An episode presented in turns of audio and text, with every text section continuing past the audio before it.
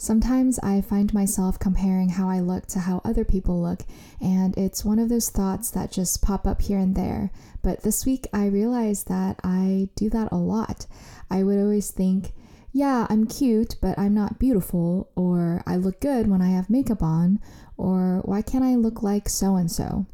And there's this part of me that wishes I had someone else's face because they're prettier.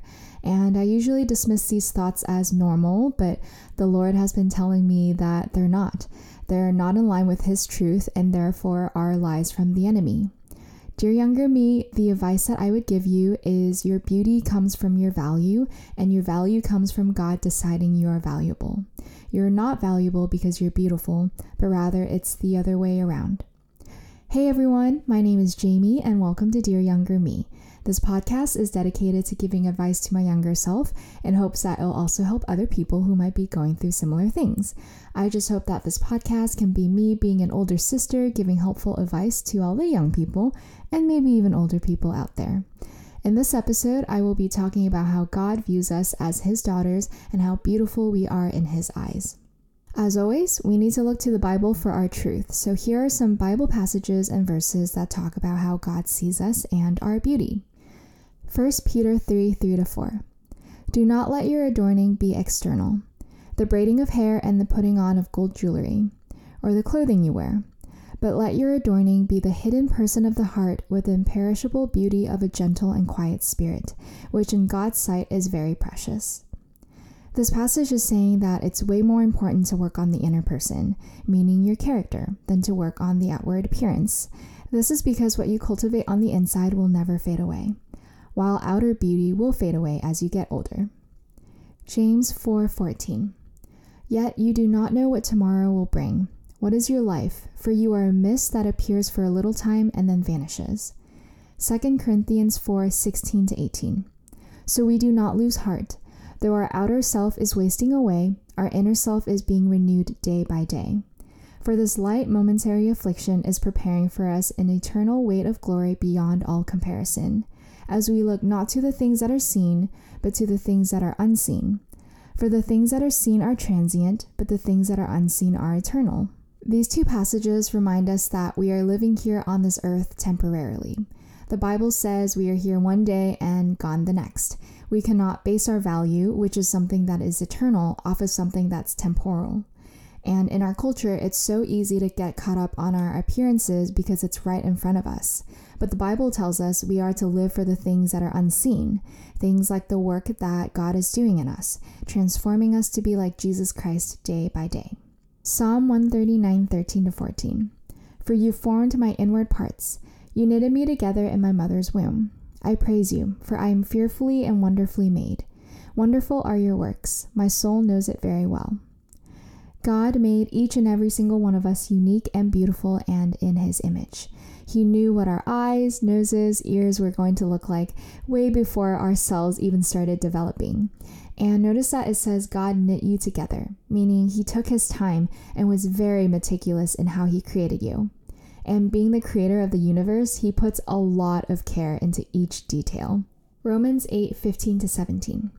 For you did not receive the spirit of slavery to fall back into fear, but you have received the spirit of adoption as sons, by whom we cry, Abba, Father. The Spirit Himself bears witness with our spirit that we are children of God, and if children, then heirs, heirs of God and fellow heirs with Christ, provided we suffer with Him in order that we may also be glorified with Him. God sees us not just as His daughters, but also as royalty. We are heirs to the kingdom of heaven. And when you think of earthly kings and queens, you automatically respect and honor them.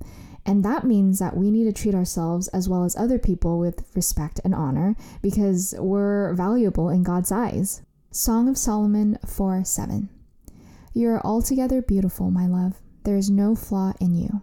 So, the Song of Solomon is a book in the Bible that's most well known as a collection of love poems between a man and a woman. However, it is also understood as an illustration of the mutual love between Christ and his church. And although some of the passages in this book are sexual and intimate, I don't think we should shy away from it because Jesus also loves his church with that same level of intimacy.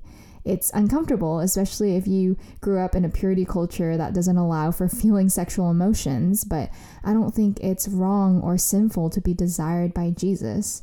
And it won't be a physical intimacy, but it's right to accept Jesus telling us we're altogether beautiful. There is no flaw in us. 1 Samuel 16 7. But the Lord said to Samuel, Do not look on his appearance or on the height of his stature, because I have rejected him. For the Lord does not see as man sees. Man looks on the outward appearance, but the Lord looks on the heart. Even though we can try everything to make ourselves look good on the outside by wearing makeup, having a good skincare routine, wearing nice clothes, God sees past all of that and looks at our hearts. He sees how much we desire Him, how much we love His Word, how much integrity we have. He sees if we're honest, if we seek the fruits of the Spirit. He sees our insecurities and fears and all the traits of our character that we can't hide. The Lord looks at what's most important when He sees us, which is our inward beauty. Isaiah 43 1. But now, thus says the Lord, He who created you, O Jacob, He who formed you, O Israel. Fear not, for I have redeemed you. I have called you by name. You are mine. This verse is talking about how God sees his chosen people, the Israelites, and how he's chosen them out of all the other people groups at that point in time but it's also how he sees us, the people whom he's chosen to believe in Jesus Christ. And there's such an intimacy with this, to know that we are God's and we belong to him. Proverbs 31 10 to 12, 20 to 22, and 25 to 31. An excellent wife who can find. She is far more precious than jewels. The heart of her husband trusts in her, and he will have no lack of gain. She does him good and not harm all the days of her life. She opens her hand to the poor and reaches out her hands to the needy. She is not afraid of snow for her household, for all her household are clothed in scarlet. She makes bed coverings for herself. Her clothing is fine linen and purple. Strength and dignity are her clothing, and she laughs at the time to come. She opens her mouth with wisdom, and the teaching of kindness is on her tongue. She looks well to the ways of her household, and does not eat the bread of idleness. Her children rise up and call her blessed, her husband also, and he praises her. Many women have done excellently, but you surpass them all. Charm is deceitful and beauty is vain, but a woman who fears the Lord is to be praised. Give her of the fruit of her hands, and let her works praise her in the gates. I encourage you to read this whole passage, but I just highlighted the parts that stood out to me. This Proverbs describes the kind of woman that God wants us to become and it calls us to be trustworthy, good to our families, charitable, trusting in God, dressed to reflect our royalty, honorable, wise, hardworking, and God fearing. And these are all the traits of a woman that God wants for all of us. And as you can see, they are 99% inward traits and not outward physical traits. The more we focus on these characteristics, the more beautiful we'll really become on the inside. And now I want to move on to some practical steps for seeing ourselves just as beautiful as God sees us. Number one, be honest with God. It's okay to say, God, I don't feel physically pretty or good looking. God wants you to feel your feelings and then in the midst of that, invite Him in. And this looks like asking the Holy Spirit to reveal to you why you don't feel beautiful. Maybe it's because you never grew up hearing other people say that you're beautiful, not because you're not actually pretty, or maybe it's because you have an unrealistic standard of what beauty looks like. In our culture, we tend to idolize women who have curves and big boobs and a large butt, or women who are tall, tan, and have a flat stomach.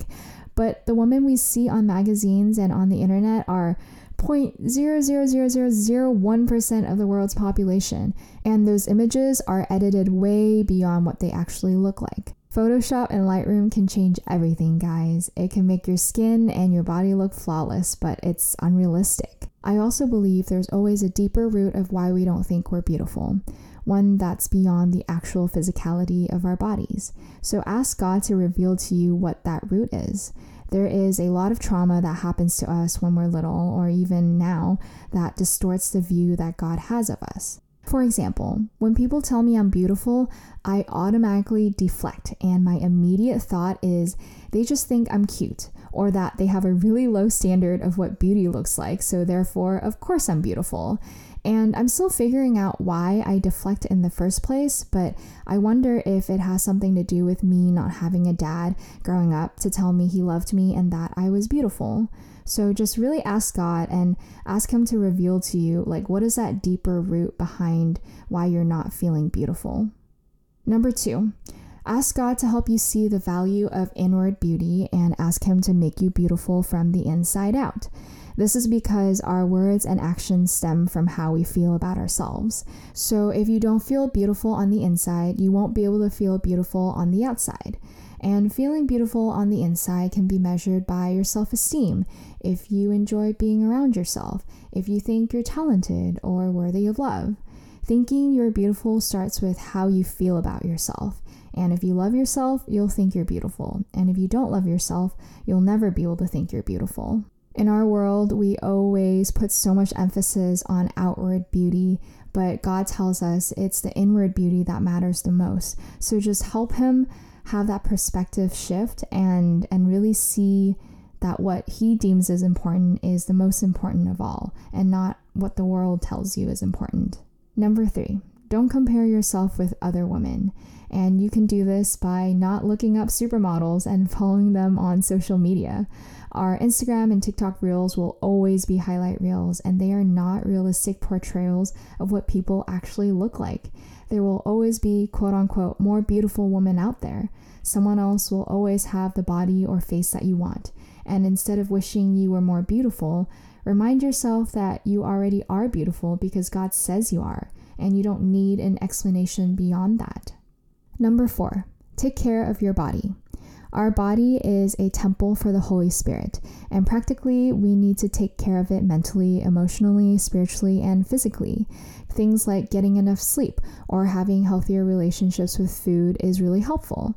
Right now, there's this culture of eat whatever makes you feel good, and it's hidden under the guise of love your body for what it is.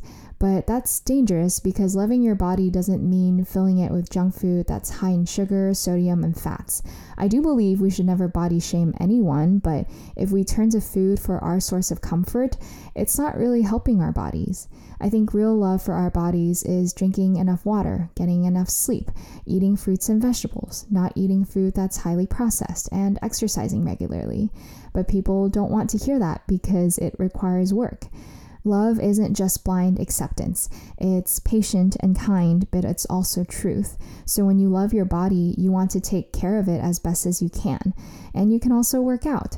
Go on a walk, run, do strength training, whatever it is that you want to do to preserve your body. And then emotionally, are you expressing your feelings to your loved ones and connecting with a community? Are you letting yourself feel your feelings? And spiritually, are you spending time recharging with God, soaking and meditating on His Word, praying to Him? Mentally, do you feel like you're taking on too many burdens? Are you giving yourself a break between work, creating boundaries that keep you safe? Our mind, body, and soul are all connected, and if one part feels beautiful, the other parts will naturally feel beautiful as well. All right, everyone, that's all I have for you this week. I hope that this podcast episode was encouraging and life giving to you.